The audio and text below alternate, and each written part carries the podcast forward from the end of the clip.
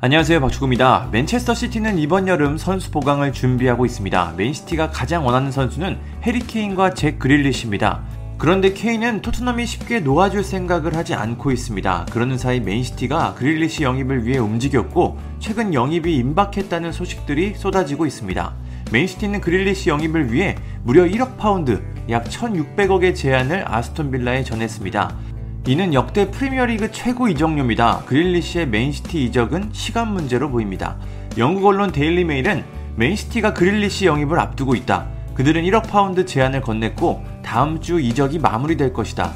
맨시티는 그릴리시가 팀을 떠날 준비가 됐다고 확신했다. 그릴리시는 맨시티에서 주급 20만 파운드, 약 3억 2천만 원 이상을 받을 예정이다라고 보도했습니다. 영국 언론 스카이 스포츠도 비슷한 내용을 전했습니다. 스카이 스포츠는 아스톤 빌라는 그릴리시 영입을 위한 맨시티의 1억 파운드 제안을 수락할 예정이다.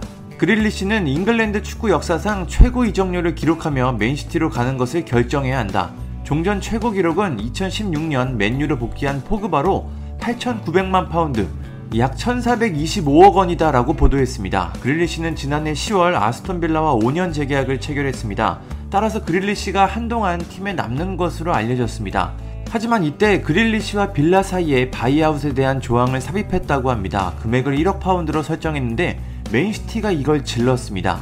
바이아웃이 없었다고 해도 프리미어리그 최고 이적료 1억 파운드라는 엄청난 제안을 거부하기는 어려웠을 것 같습니다. 아무튼 이렇게 그릴리시는 맨시티 이적을 앞두게 됐습니다. 맨시티가 그릴리시를 영입하면서 자연스럽게 케인의 영입 가능성은 점점 떨어지고 있습니다. 케인은 토트넘을 떠나 더 발전할 수 있는 팀으로 가길 원하고 있습니다. 하지만 계약 기간이 3년이나 남았고 무엇보다 다니엘 레비 회장이 케인의 잔류를 강하게 원하고 있죠. 케인은 계속해서 공개적으로 이적 의사를 표현하고 있지만 현실적으로 떠나기 어려운 상황입니다. 설상가상으로 맨시티가 그릴리시를 영입하면 큰 지출이 발생해 케인 영입을 위해 또다시 큰 돈을 쓰기는 부담스러운 상황입니다. 토트넘은 케인의 이적료로 무려 1억 5천만 파운드, 약 2,400억을 원하고 있습니다. 이게 얼마나 큰 금액이냐면 만약 실제로 이적이 이뤄진다면 축구 역사상 두 번째로 높은 이적료가 됩니다.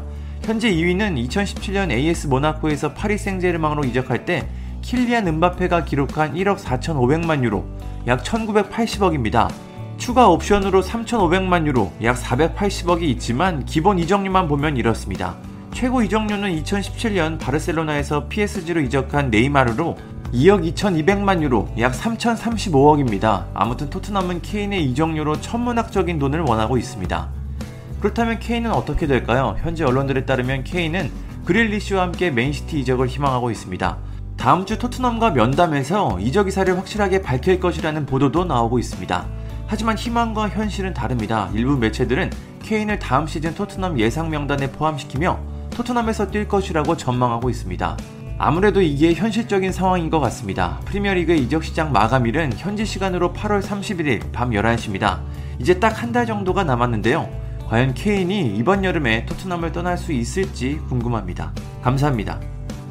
구독과 좋아요는 저에게 큰 힘이 됩니다. 감사합니다.